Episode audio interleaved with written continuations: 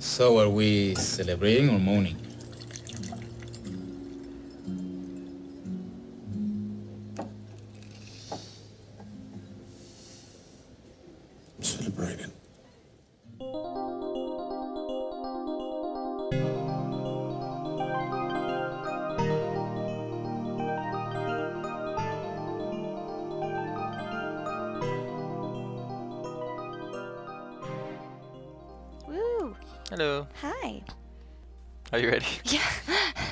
We're starting off great. Long, awkward pause. Yes, I am ready. Are you ready?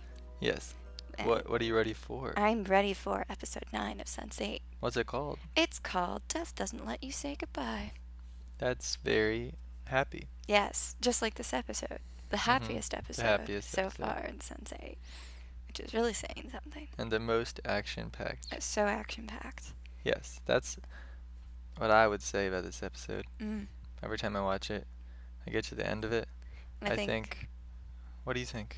I think action because there's a gun at the end of it. That's true. Oh, or is there? I think. I don't think anything actually happened in this episode. Yep, no, I agree with that. No, that's not true. Nothing action happened in this episode. Yes, episode. yes. But a lot of a lot of emotions happened. But compared to the previous two, Yeah, oh my gosh. This one is like a cakewalk of sad emotions. yes. That works, right? Less stress, Yeah. more sadness. True. As a result, it is one of my favorites. really? Yes, Ah, because it's just nothing but emotions yeah. for an hour. I gotcha. I Yeah. gotcha. I- I don't hate it. In fact, there there's one sequence that I dearly love, which we will get to. But I suppose we should dive in. What what character do you want to start with? We can start with Lito. You want to start with Lito? Yes. All right, let's do it. So, what is Lito doing this episode? Lito has been broken up with Mm, by Hernando, it's true. and he's ashamed, Yeah, I presume. He doesn't seem very happy about he's it. He's being a dick about it too. He's, he's, yeah, well, actually, I forgot. He so starts it out in the bar. with yeah. him in a bar drinking, and he is talking to the bartender, talking more like rambling at him. I don't think they like are in an initiated like conversation too much. Most importantly, the bartender asks him if he is celebrating or mourning.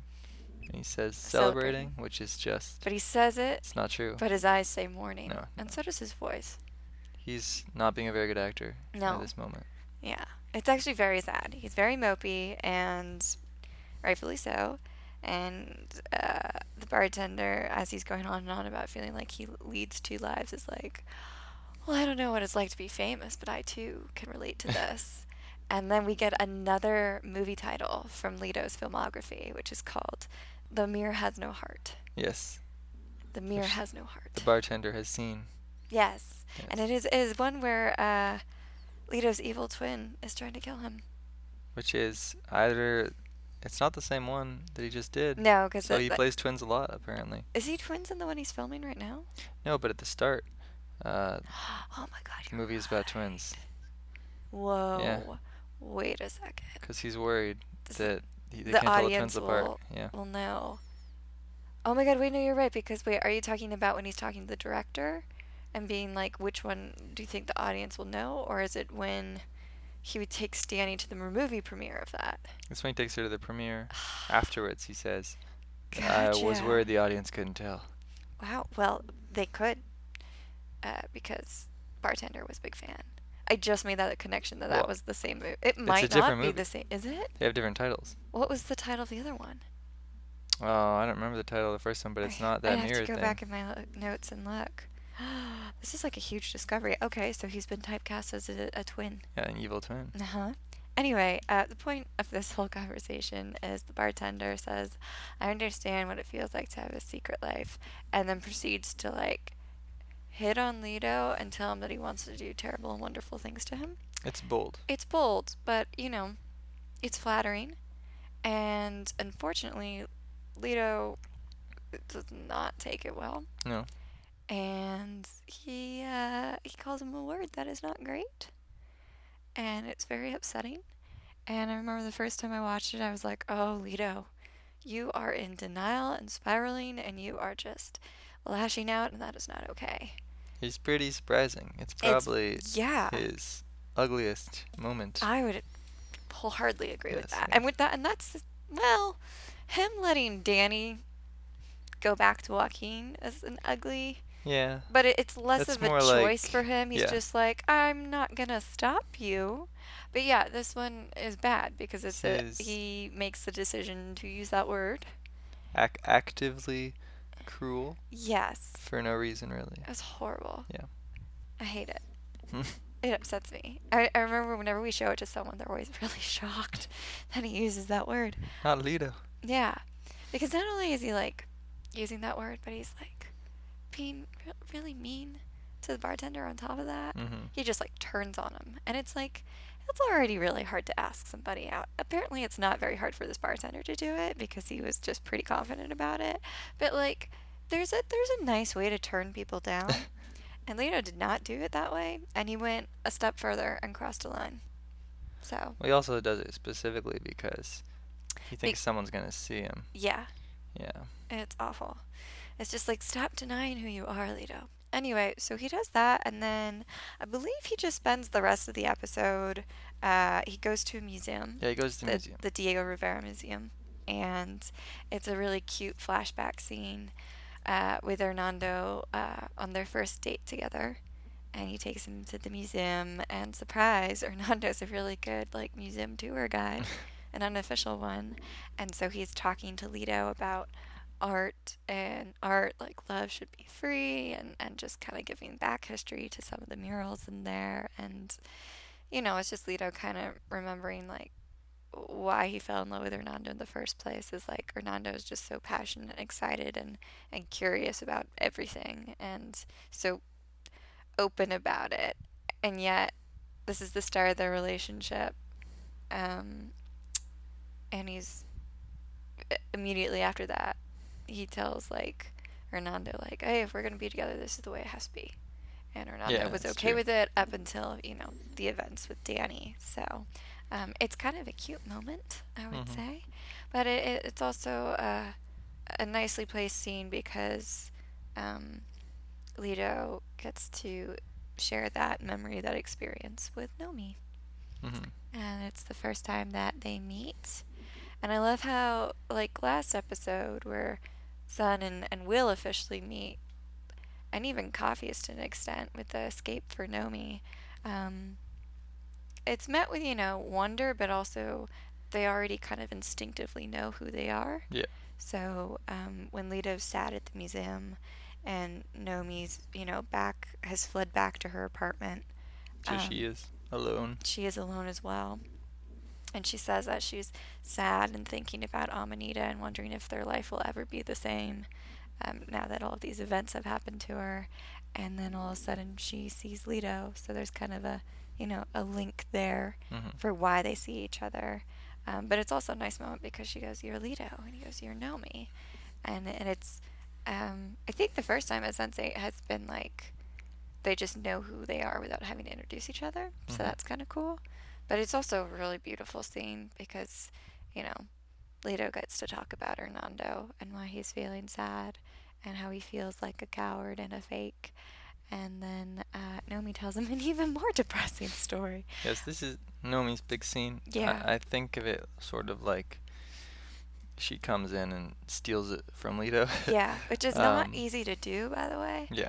Um, just because like Lito is one of the lighter, more comedic characters, so when something genuinely sad happens to him, it's not often, and usually it's it's treated a little bit with more um, comedy. But I think this is the, the the lowest point he's ever gonna hit in the series for his own character arc, uh, at least for this season. hmm And so, you know, it's the first time you see him like genuinely devastated and sad.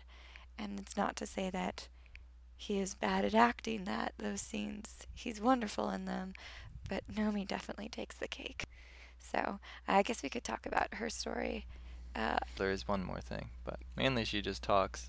Because cause Lito is telling her, he tells her about Hernando, but he also tells her about the situation in general hmm a little bit and explains more explicitly what they basically already know, I think. Yeah. That's what's interesting about it. uh, about why he feels like he can't. Yeah, he know. can't get the parts that he wants and Yeah. be a gay man, which is shit. and that's that's sad. So he's sort of this nice nostalgic thing first hmm with Hernando that's kind of sweet, and he's really just reminiscing and then briefly talking about how much he wishes it could be like that again. hmm So I think it's it's sad, but it's kind of a sweet scene though. Yeah. And then hers is Just straight story is much more uh, depressing. Maybe puts it in perspective for Lito as well. yeah. Just about how she was, uh, her father attempted to force her to be like him and be like the other boys essentially. Yeah. And, and go to the swimming club. Yeah. And then uh, they f- burned her with the um, Hot water, Yeah, the yeah. hot water. And how that made her realize that it doesn't really matter what other people think of you as long as you can feel proud of your own actions essentially and who you are. And another a kind of a realizing or coming terms with the idea that you shouldn't try to fit in if it's doing damage to who you are as a person. Yeah. And so for that moment, she's like, I stopped trying to fit in. And I decided I was just going to lead my own life and be myself. And Lito has not gotten there, obviously. So Lito seems to be beginning to understand the idea that uh, the career he's always wanted won't be worth much if he feels this bad about Yeah. himself Yeah. the whole time it's happening. Yeah. Uh, Um, I really like the part where she's having her flashback, and Yeah. then Lito yells out at the kids Yeah. like he's there. Yeah. Uh, it's done really well. Yeah, it's horrifying too. But her speech is fantastic. I feel like there's a lot of really good lines and speeches overall in this whole episode. This episode is is mostly a series of Talking. one-on-one conversations. Yeah. Um, and I think almost all of them are just emotional character-based conversations too. There's a little bit Mhm. of exposition in there too, Mhm. but that's why it's so technically not much happens because it's like they're all finally sitting down and saying like we've got to know each other. Most of us we've seen each other and everything, but now we're sharing deeper, darker secrets that r- really matter to us. Yeah. Essentially. Yeah, it's giving them a moment to kind of breathe and, and feel out everything that's happened to them and even reflect even further back for that hmm and just be like, hey, these are the choices that I've made and yeah. So I think this is really the standout Yeah. scene of the episode. Also, it takes a large chunk of the episode. It does. If you go from you know Lito's Hernando memories to Nomi's whole thing, I bet that's probably like 15 minutes of material right there. yeah. And Nomi's whole story and conclusion of it feels like it's sort of a thesis for the whole show almost Yeah. about how you should treat yourself and others. Yeah. And so I think this is a big moment of the themes really clicking into place. Mhm. When I first watched Sense8, I thought that this episode and essentially the next three, the entire rest of the season, Yeah. was basically perfect in terms of its flow and its uh, Execution. execution. Yeah. And that was the point that that happened. Uh, Mhm. everything is really locked in by the end of the previous episode as far as the setup for this final act. Mhm. And then all of this stuff works basically. Yeah. I agree. So that's what Lito and Nomi are doing. Yeah. And essentially, the other thing that happens to Nomi is that uh, Amanita, Amanita shows home. back up at her house looking for her. Yeah. And they're briefly, uh, happily, at least together, if nothing yeah. else. They're upset that you know they're they're in this situation and they don't they realize very quickly that they can't go stay with close personal Yeah. family friends because they're putting them in danger so they they got to come up with a, another another plan another exit strategy um, uh, so they're, they're just kind of essentially discussing that. And then Lito, after his discussion with Nomi in the museum, uh, goes on a bit of a bender. Yes. Um, but before that, I want to like briefly put in, uh, even though it's a really beautiful, well written, emotional scene, it always makes me giggle whenever Lito's just like explaining his first kiss with Hernando to Nomi, because I'm like, on one hand, they've technically just met, but he's just like, let me tell you how it went down.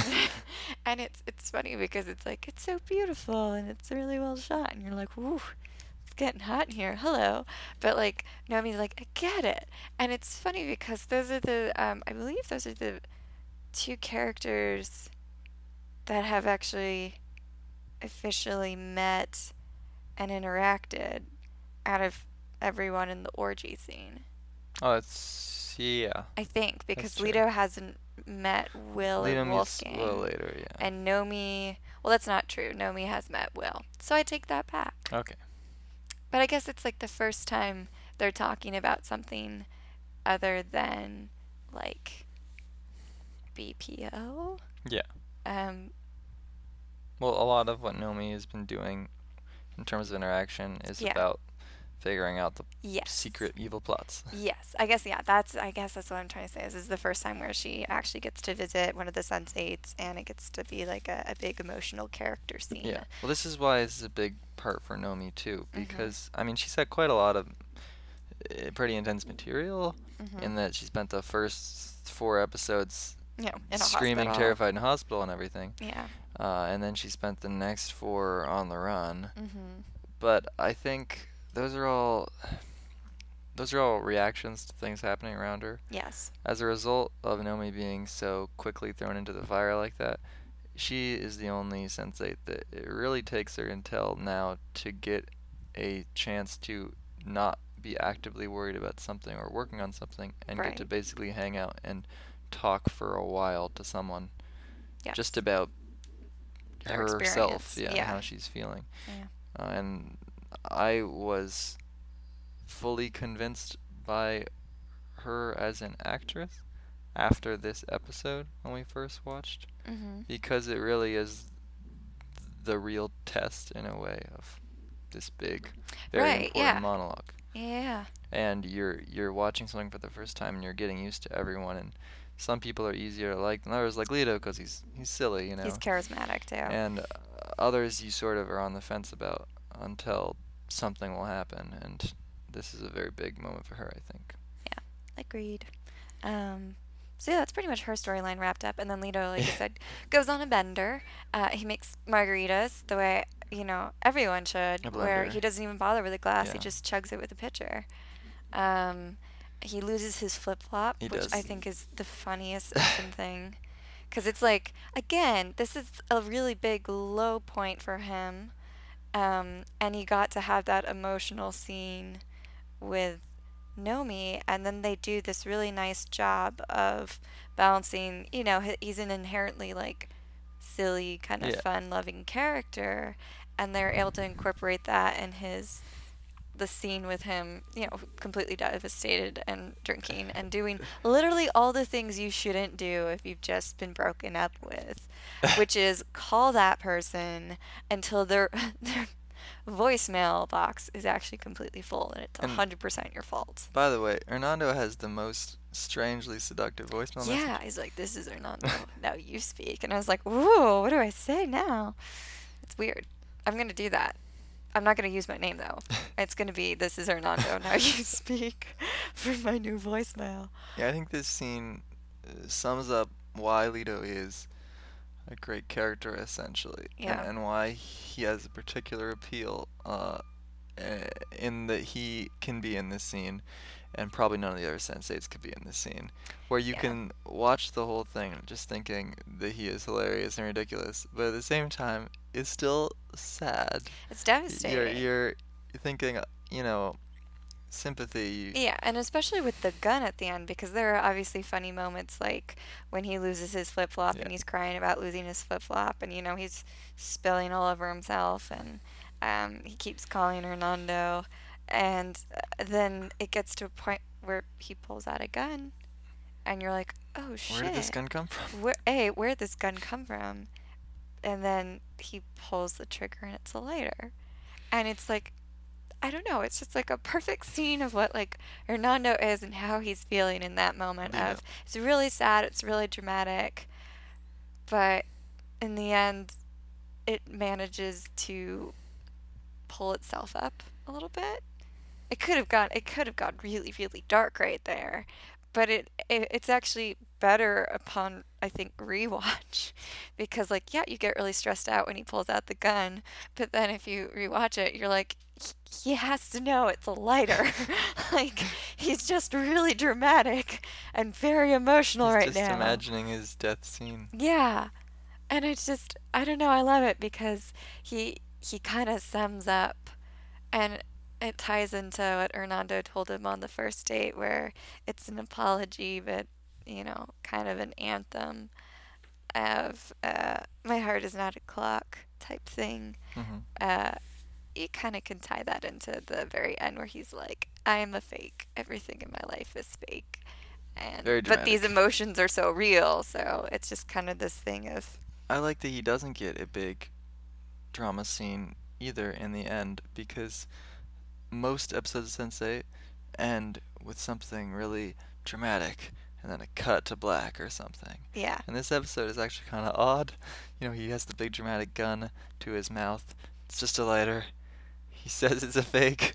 Yeah. And then he just kind of sits there and it just ends. yeah. It's like this sad little fade out mhm. and it's like his his big dramatic moment is not gonna happen yeah. until the next episode Oh, when he okay. actually, you know, kicks it into gear because he has to take action. mhm. 'Cause it's like he's imagining the easy way out, you know. Yeah. I'll just do this. It'll be so sad, Yeah. but obviously that's not gonna happen. Yeah. So, So that's that's him. that's him and Nomi mainly. I always think of this episode as having two in particular centerpiece conversations. One is emotional, one's more plot driven. Uh, actually, it's not the one I was thinking Which of. one are you thinking I was of? thinking of Capheus and Son's conversation. oh. I think the episode is built around these two very heavy conversations. And Mm. then, yes, there is also this exposition conversation Yeah. as well. Uh, so we could talk about that first, if you want. The exposition conversation? Mhm. Sure. So, uh, Riley and Will are pretty tied up together in this episode. Surprise, surprise. This is Mm. going to be a trend from here on out, folks. Um, Riley's going down to her creepy cave and singing her little song. Um, and she discovers uh, Yrsa, who is the old, she's an older woman who told her uh, when she was little that she has a hex. yeah, like she told Son about Yeah. earlier in episode um six. Yeah. And so uh, Riley finds her, and they essentially have this conversation about sensates. Yeah, well, now that she's not a little girl, she realizes. She's like, "You're." N-, she even asks her, "She's like, you're not one of the hidden people, are you?" And she's like, "No, I'm not. I'm like you." yeah, with her new Um, information, it is pretty obvious. Yes. And so uh, essentially, Yrsa breaks it down for her and says that um, she told the little girl that she was hexed because she, sh and she's like, why didn't you just tell me the truth? And Yrsa has the interesting line of, she's like, because I need you to believe me that you are in danger and that you're not safe here. Mhm. And it's funny because like going for the truth is sounds so insane that it wouldn't be believable, but instead going for like a curse that works. That does Yeah. the trick. Um, so they have a discussion about, and we do get closer to more of an explanation, not the full story, of some trauma that Riley experienced in the mountains. Yes, because Yrsa says that she saved her Yeah, uh, uh, by sending a helicopter. Yeah. Um, she saved her, by sending a helicopter uh, in the mountains, and uh, because and Riley's like, I wanted to die, and you're like, what is happening? And as we will discuss at this point, it's honestly pretty obvious what happened. know. For some reason, it, We we, feel didn't really get it. stupid. Yeah, because there's there's shots of Riley in the mountains. Sh her hair is different. She is clearly with a baby. Well, she I is. think that's the part that maybe you could miss because it's like a It's a quick two to three second shot. and Yeah, but she's holding something, and then looking she's down. yeah. Yeah. And she's like lying on the ground, and you're just like, oh my god, you feel really stupid. Maybe we were distracted by the really, really big vistas of Iceland Yeah, her. which are beautifully shot, by the way. Um, so they, they talk about Riley's past and, you know, hinting at some severe trauma that happened to her. And then Yrsa's like, you, you really need to leave. You can't come back here. Um, Yrsa was the one that discovered that Riley had the genes that essentially mark her as a sensate Yeah. uh, when she was a little girl. And so she was like, I need you to leave. Um, there are people, you know, in clusters where if, you know, someone in your cluster yeah. dies, it feels horrible and feels like you can't go on. It's like a part of you has died, um, which is kind of a shorthand for how Riley was like, well, that's how I felt up in the mountains. Um, and Yrsa's like, well, you're, you know, a danger and, um, Well, she's gonna leave because Yeah, Riley like- is not currently leaving, so she's yeah. just like, I'm she's gonna like, get out I of here. have to go. Or I was like, I won't tell anybody about you. She's like, it doesn't matter. It, it's, it's an event, inevitability. Yeah, she implies there are there are ways that they would make Riley tell them somehow. Yeah, actually, this is the first time she mentions the Sicilium Mhm. Thing, which is something they get more into the science behind what it means to be a sensate. That's more of a season two thing. Yeah. But it's nice to know that they, they do actually bring it up in season one. And it's essentially a psychic nervous system um, that allows the cluster to kind of trace and connect each other.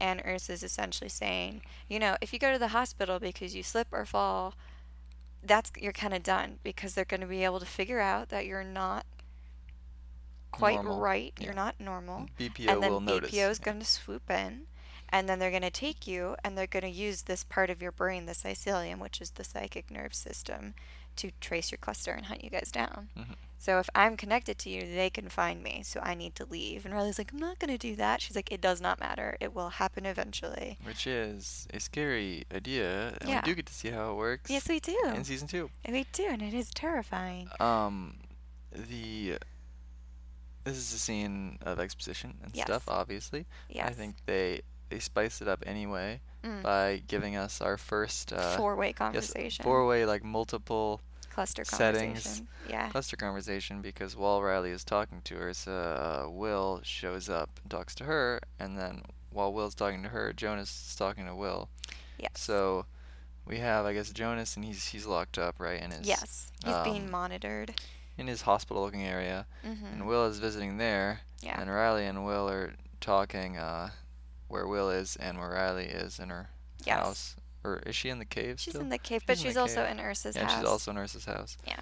So it's a bit There's a lot going on. but It's essentially Riley and Will can talk to each other, and they are essentially translating uh, what Jonas and Yeah. Yrsa are saying to each other because Jonas and Yrsa can't see each other, and they can't see. Um, Yrsa can't see Jonas, and she can't see Will, so Yeah. Riley has to, you know, talk through that. But she can, of course, see Riley talk see Riley. to Yeah. Will, uh, but she can't see Will talk to Jonas Yes. at all. And then same for Will. So Will can see Riley and he can see Jonas because they're connected, but he cannot see Yrsa. It's like you get um, 100% of the conversation with the person you're with. Yeah. Uh, you get 50% because you can hear one side of it with the other one, and then on the far end, you can't hear any of it at all. Yeah.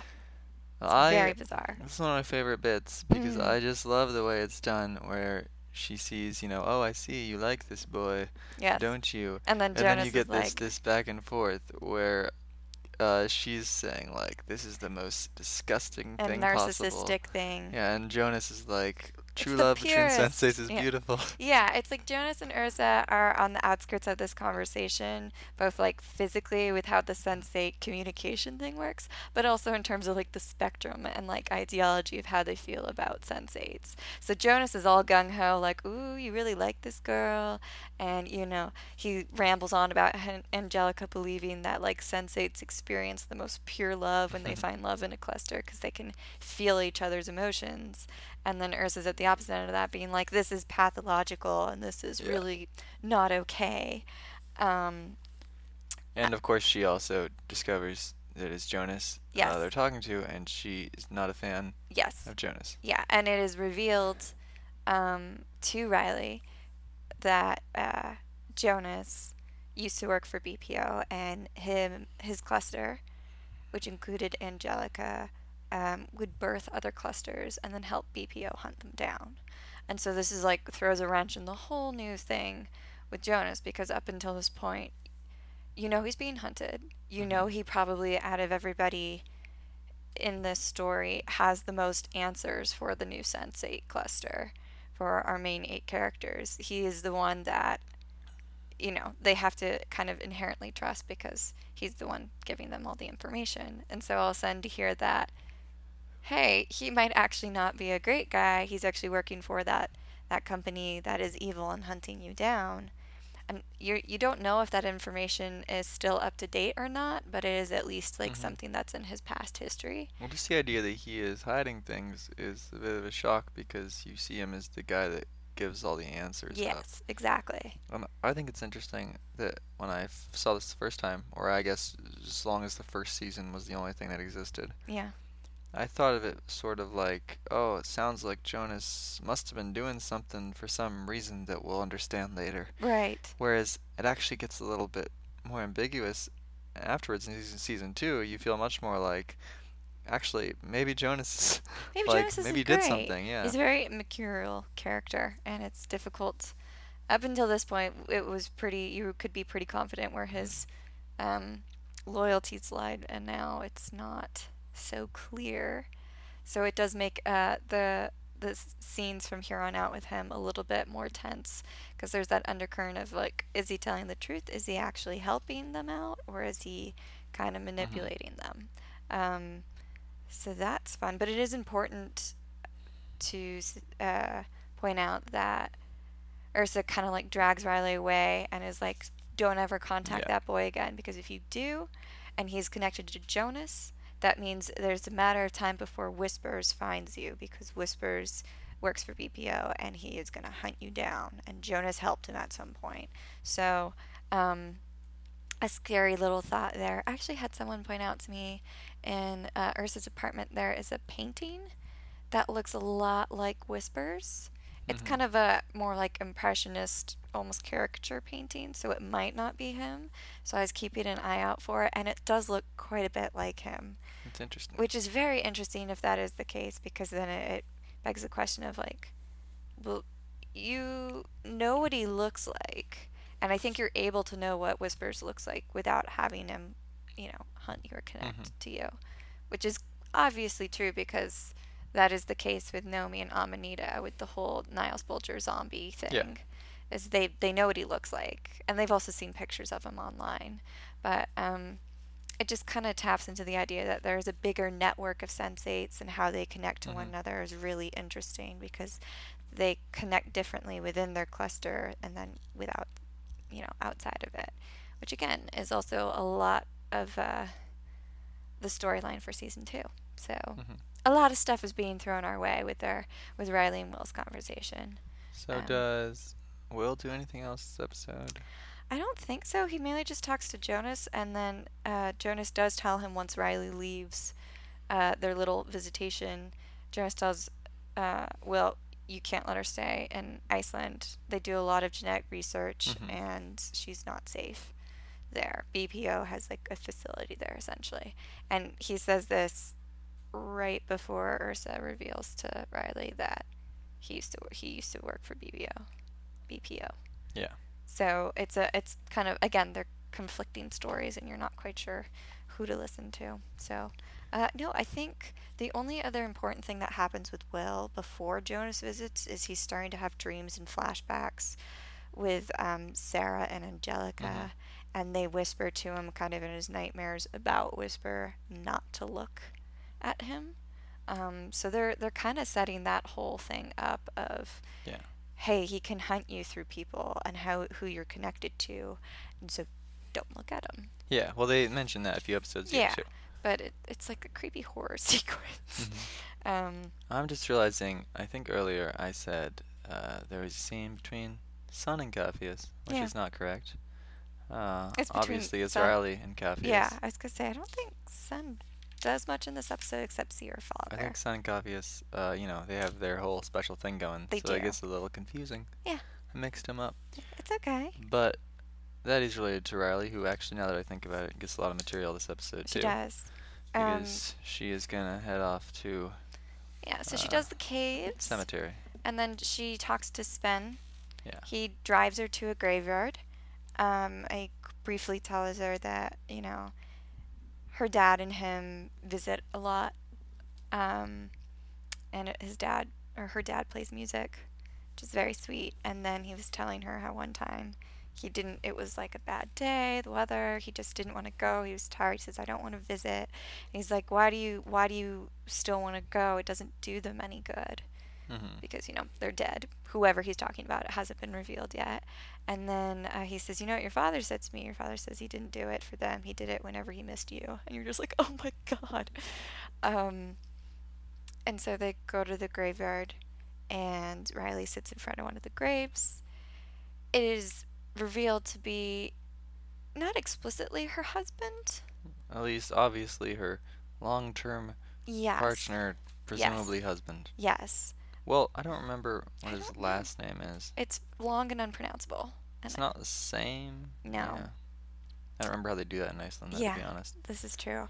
But she's sitting at this grave and she's talking to him and she's crying and apologizing that, you know, she wasn't there for the funeral, but she she and she wanted to visit but she just couldn't do it.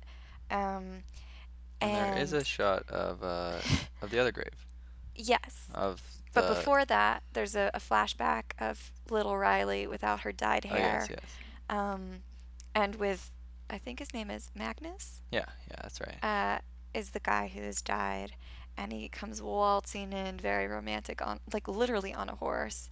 It's very cute and sweeping, and it's such a stark contrast, not just in terms of like physically how Riley looks now. Yes. Well, she looks then. suspiciously British in yes, the past Yes, she does. with brown hair, Shocking. but um, but it, it's also like you've never seen Riley that happy before. Yeah. And so uh, that leads her to kind of talk to the grave about being like, I don't know who I am anymore because that life with you, I'm a I was a completely different person, and now I can't get that back.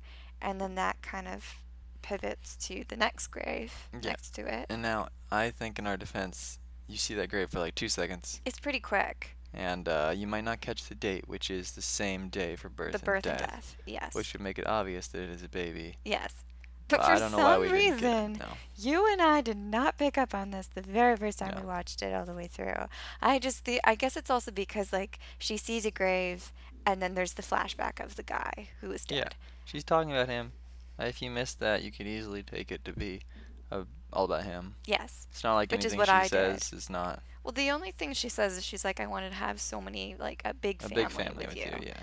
But we were stupid and just for some reason didn't pick up on that even after there's the discussion with like Yrsa and and they do the flashback of Riley in the mountains with the same colored hair. It's dark the same way it is when, you know, they do the flashback with Magnus and she's holding a baby and it's just like, "Oh god, why didn't we make that connection?"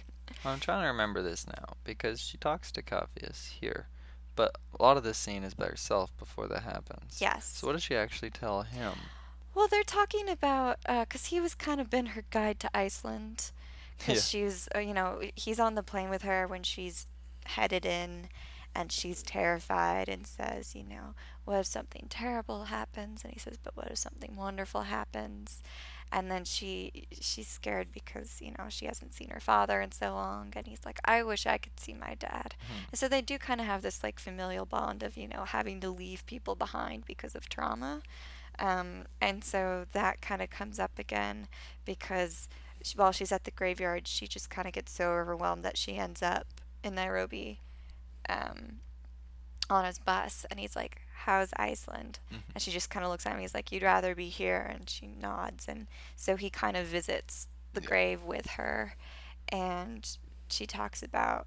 She, that's how you get the episode title. She says, "Death doesn't let you say goodbye; Mhm. it just carves holes in your life."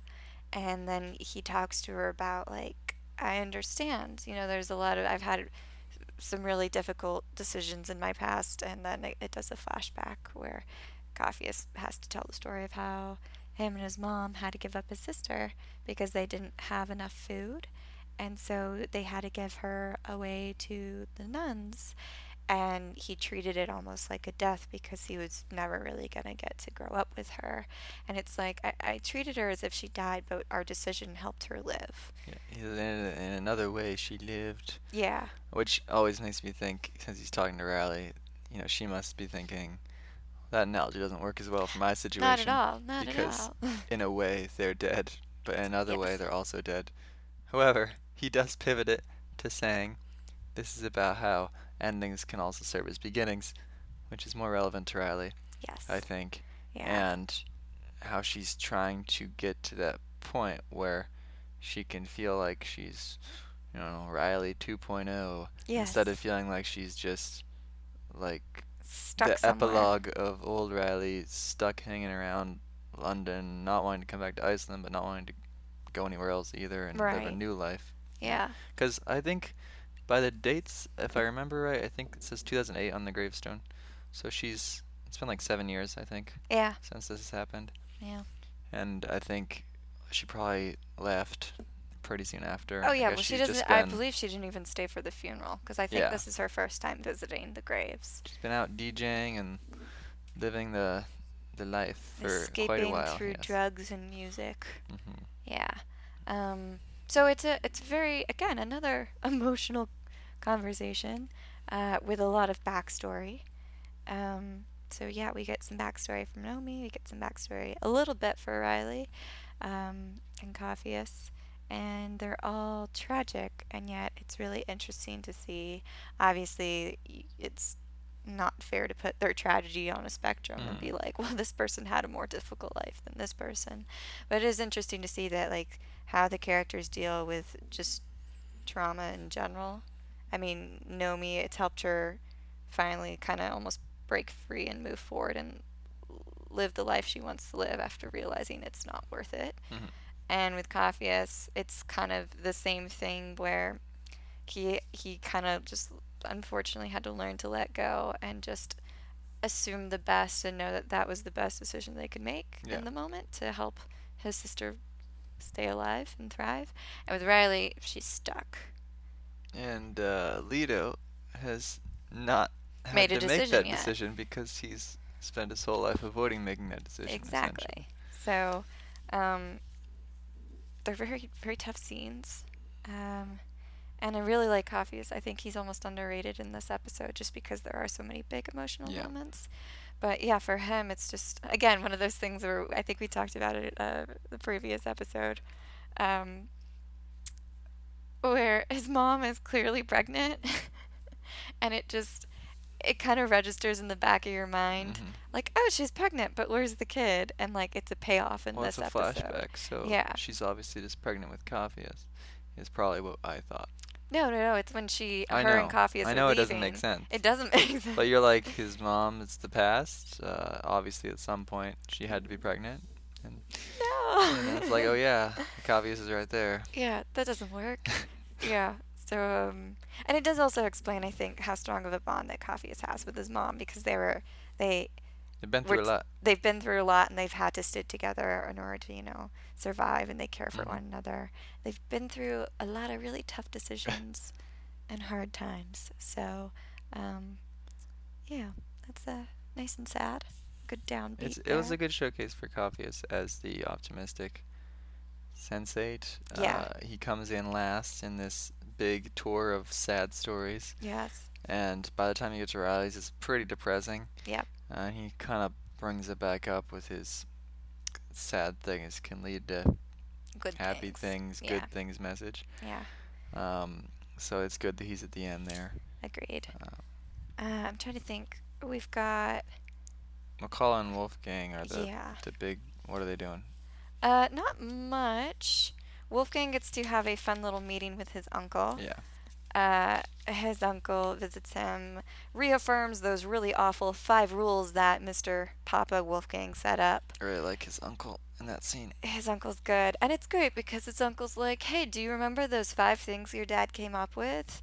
Well, I've narrowed it down to one. And it's called revenge. and he, I want revenge. All I want was the revenge on the man who killed, you know, my brother and your, your father. Who could it be? Who did could it be, guys? We just don't know at this point. but we gotta do.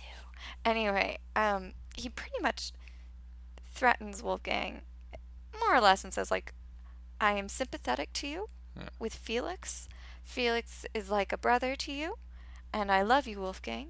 But don't make me choose between you and my son, aka crazy cousin who shot Felix. What I really like about that scene is that I do feel in a weird way like it's true that he Yeah. cares about him. oh, I don't think he's lying Like he him. probably likes him more than his son too. Well, I mean, that's a pretty son. low bar, though, Yeah. because his son is so crappy. It's very this pragmatic thing of like, I like you, Wolfgang. Like you're res- basically better than my son. I respect I you. I respect you, Yeah. but like you should know that you know you're still gonna have to die if Something doesn't. I have to choose my son.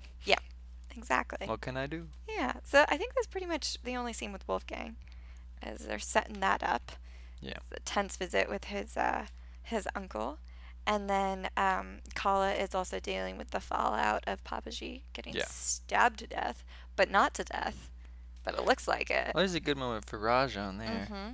Yeah, so uh, Kala's at the hospital, and the police are interrogating her, and Rajan is by her side, being very supportive, and the police are digging and Real being nosy. real nosy. I mean, it's it, at first it starts off as like, oh, they're doing their job, but then it gets into really like uncomfortable territory where they're like Judgmental. Really judgmental, Yeah. where they're like, um, what did you guys talk about at the temple? And she's like, a private matter, and he's like, did you know that uh, we've heard that you, you know, we heard that he was a bad guy, basically. they're pretty much saying like, "Hey, we know that you go to the temple a lot, and you made a bunch of offerings to the temple. Did you know that Babaji was someone who was trying to push a law where that would be made illegal now?" You know, they're really pushing on her, being like, "Did you know that there were this and this?" And and Rajan steps in and he he was just like, um, "My dad had death threats, and." Th- This is entirely like inappropriate questioning line of questioning for my fiance. They're like, these are just standard questions. And he's like, no, no, no. If you want to continue this line of questioning, uh, you get to, you know, be in the presence of my our lawyer when you do Mhm. this. So he kind of scares him off, and Kala is really upset, not only because she's just witnessed this crime, but she turns to Raja and she's like, "Do they think I have something to do with this?" Which she clearly doesn't. And it, and then he's just like, "Absolutely not. Like my dad had no right to be going to the temple. He had death threats there. He had many enemies, and one of them is he's very outspoken about police corruption. So obviously these officers are not inclined to help. Um, you know, they they obviously want to get to the bottom of it, but they are investigating, you know, an attempted murder on a guy that they don't really like. hmm So, um, Kala is, is kind of having to deal with that and the stress of that. And then on top of that, she has to, you know, come to terms with, well, and she'll talk about it in the next episode Yeah, with, with her, her own dad, dad. yeah. Well, right before, you know, this attack, Papa G took away, or Papa G. Papa G? I don't know his name. Rajan's that dad. that just means dad. Yeah. So she's dealing with the stress of the attack, but on top of that, she has to figure out whether or not she wants to tell Rajan that his father was trying to call off the wedding and take away his blessing. Because um, he doesn't think they are a good match anymore and they shouldn't get married. And it's a it's kind of a, a tough decision because it's like, hey, you know, this is yet another way out of the marriage. It's under horrible circumstances and it's really Rajan's father was trying to take the decision out of her hands, but because of this attack, the decision has fallen back into her lap. Yeah. And um, you know, it's it's kind of a, a tricky situation, but uh, it- pretty much ends with uh, Rajan's mom asking Kala to come in and pray with her and explaining how like, you know, she really loves her husband. She used to be a bigger believer. Um, and would go to a temple a lot, and her husband kind of put a stop to that. But i- now she, you know, she still believes and has a, a sense of comfort in it, and so Kala joins her for that. And um, yeah, that's pretty much Kala's thing. Yeah, that's pretty much her. Yeah. And uh, it's just Sun. Yeah. I think Sun's only scene is with um, her father. her dad. Yeah. Yeah, so her uh they let her know she has a visitor. It's her dad. Her dad comes in and pretty much says like, "Well, I don't deserve you as a daughter. You're wonderful and my life really has not had much meaning since your mother died. I'm a businessman and I should have essentially been a better dad and recognized what a, a wonderful daughter that I had. But I'll do it now. But I'll do it now. yes. I'm going to come clean to the authorities about your brother and we're going to get you out of jail because this isn't right." I think that uh, that actor does a really good job Yeah. because I mean obviously he's not as bad as her her brother as Yeah. a person, but he hasn't done anything to make you like him the whole show. Yeah. Uh, and in this one scene, he's able to make you feel like uh, he is feels really bad and Yeah. like uh, he he is better than you thought he was. Yeah, it feels like a believable change of heart, Mhm. which is not easy to do in just one scene because he, he already hasn't been in the show that much. And um, he has, you know, if you look at the circumstances, he has allowed his daughter to take the fall for him and his son. Yeah. And to be like, and after she has even mentioned and it's been showcased that she is not treated well by her family or this company, for him to be like, wait a second, I'm wrong. That's kind of a heavy feat to be able to pull off, and he does it, I feel like, Mhm. because you can tell that he is, like he said, a businessman, and, and he kind of struggles and is uncomfortable. And um, I think it's made even more evident that, like, her mother and his wife had a huge impact on him as a person. And once she was gone, I don't think he really knew how to cope with mm-hmm. having a daughter. And so, you know, he is a little too late trying to make amends, but the fact is, is he has decided to do the right thing. And also, I feel like it's cheating when Doona Bae cries. So, and she does in this scene, she gets teared up, and you're just like, damn it. So yeah, it's a it's a good it's a really good scene. Yeah, these are all very like emotional scenes It's that heavy. are going yeah the heavy, heaviest heavy episode, shit. really. Um, I feel like that is pretty much it. That is pretty much it. But it is quite a lot. hmm There's a lot of it's there's a lot of emotional stuff. There's a lot of really important plot with BPO and how sensates work. Um, it's a lot. And you know, it's all gonna be compensated for by the A next shit one, ton of action. which is one of the most big, crazy ones. yeah, yeah. I, th- I think this is the last like kind of pause before everything happens. Yeah. Um, obviously, they're all all of these you know next couple episodes are clearly just um, driving towards the finale, but this is the one where I think you actually get some time, and rightfully so, to just kind of sit with the actors and sit with the characters. Well, you could probably suggest that this is the last episode like that ever, really.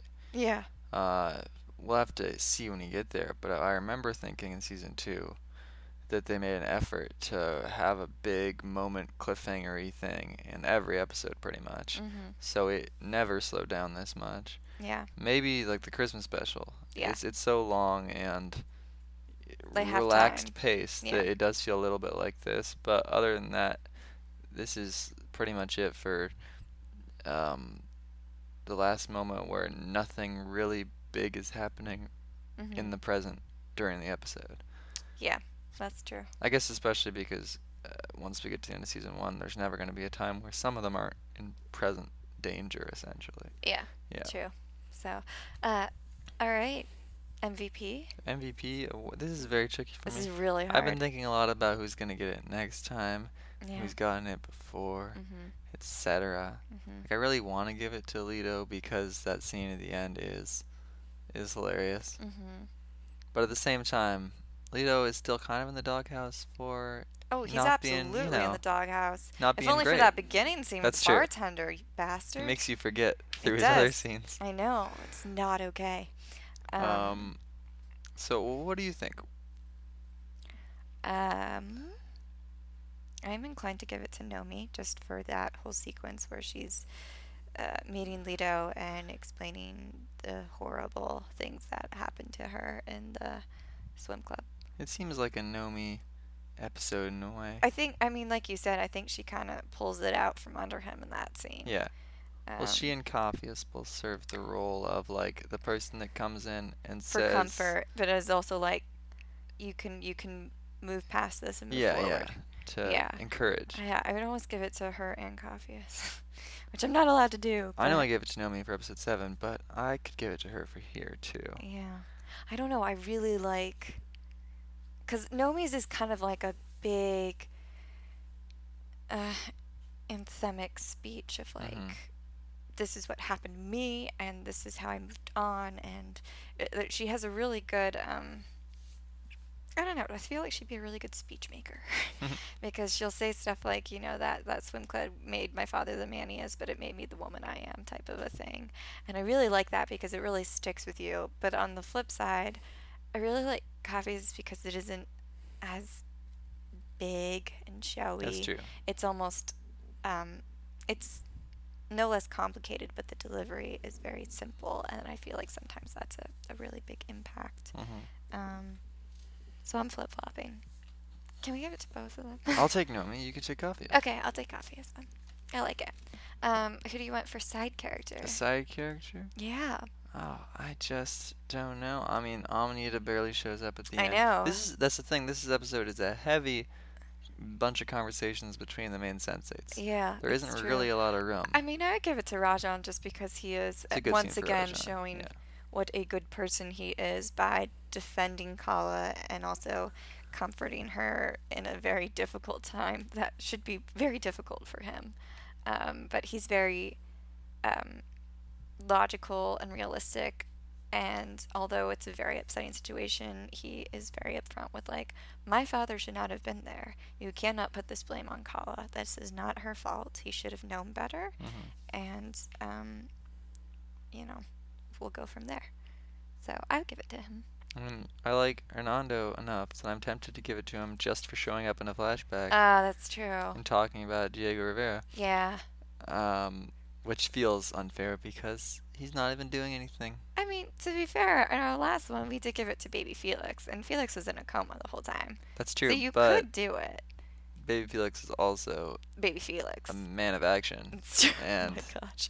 He got a lot done. hmm You can give it to Renando. That's a really good pick. It's making me kind of regret choosing. I will give it to Hernando.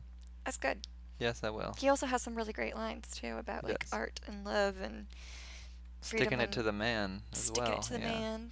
Yeah. To Rockefeller. I know that was interesting. Um, and one-off characters. One-off characters. I uh. I did like the scene actually with Wolfgang's uncle just for uh. Mm. I think he's good in it. Yes, I think he's a Um, very good actor. Is subtly menacing. Yeah. It's like a contrast to Wolfgang's cousin, who is not subtle. No, Um, and also not super menacing. no, no, he's a little too much to be truly menacing. Yeah. I think that's a that's a pretty great scene for Yeah. for him. Uh, what I like about what we, I think we've talked about this before in uh, earlier episodes is when um uh, when Wolfgang talks to his uncle and his uncle is saying like a safe got cracked and um they're kind of making later at a club uh, Felix Mhm. and Wolfgang are kind of making fun of his uncle for being like I'm so annoyed with my son complaining and and uh, Felix starts shouting about diamonds and, and Wolfgang shuts him up and he and he says like he's not an idiot he's watching us and I think as we mentioned before the thing that I, I appreciate about his uncle is like you said he's menacing but he doesn't seem so he's subtle about Mhm. it so you never feel super tense and on edge with him and you almost are kind of like Felix in the sense of like oh, he's not that scary of a dude. But when you should be feeling like Wolfgang, being like, you should take him seriously, he can actually do a lot of damage. Mhm. And this is a nice showcase for the uncle with that, where, you know, he's charismatic and relatable and clearly, like, respects Wolfgang, but he's very upfront about being like, I'm not gonna, like, if I have to choose, I'm not choosing you. Yeah. So yeah, he's scary. That's good. I like that one. I'll take that one. Yeah. I am gonna do the bartender. That's a good. That's a good one. Uh, I am uh, spoilers. He does come back. Thank God, because he deserves the world's biggest apology He from does. Lito for that. Um, I really enjoy him because I feel like uh, uh, Lito's life is pretty insular. He he only really gets like Hernando and Lito, or sorry, he only really gets Hernando and Dani, Mhm. and obviously there's you know some fringe people with like the the business career side of his life with the director and some of the actors. But you don't really get to see him uh, that much in a setting where he's not at work or is not at home. And um, and he's talking to characters uh, that don't really know who he is um, like the real Lito more or less in season one um, so it is nice to see him outside of both those environments struggling and then having the bartender come and talk to him um, I really like the bartender. I think he's cute. He's charismatic, and um, I just feel so bad for him. Mhm. He made an impression. It looks like he also makes really strong drinks, so I will give him credit for that. Yeah. And what's the best scene? Ah, the best scene. I think the most impressive technical scene is probably the four-way conversation between like Jonas, Will, Riley, and uh, Yrsa. I, think. I think the best, obviously, probably the best scene is in the museum. Yeah, I think the museum is uh, one of the most memorable scenes in the show. Yeah. Really. Yeah, it's well shot. The it's the dialogue is kind of you know very over like very sentimental, but also incredibly Yeah. gut wrenching. Uh, to me, it's a show that feels very confident with itself Mm-hmm. in that scene. Yeah. Uh, it goes on for so long, and it's so relaxed in what it's doing, and just letting the two of them sit there together and talk. Mm-hmm. Um, and well, even though Sense8 does do that kind of thing a lot, it often spends more time, I guess, cutting around a little more because there's so much going on. Mhm. Um, there aren't that many examples where there's this much time to breathe for them to talk just two people for so long. Yeah. And so it is quite memorable for that reason. Yeah. I like it. Boom. There we go. So that was uh, the Sense8 Slow episode. Mhm. Very good, very moving. And from here on out, we will just, you know, keep chugging along. We shall return We next shall. time traumatized by the events of episode 10. Oh, yeah. Yes. Mm, I'm excited. Okay, anyway. I'm like excited, but I'm not. I know what my favorite scene is oh, in episode 10. No. Anyway, uh, yeah, so we will see you guys then. We'll talk to you later. This has been Vicky. This is Camden. And yep. Bye. Bye. Ciao. Oh. Did it. If you guys liked our show, please let us know.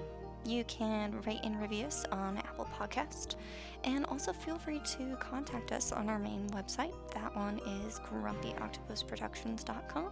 Then I'll link you up to all of our social media. You can follow us on Twitter and or like us on Facebook, and you can reach out to us at our email account. That is grumpyoctopusproductions at gmail.com.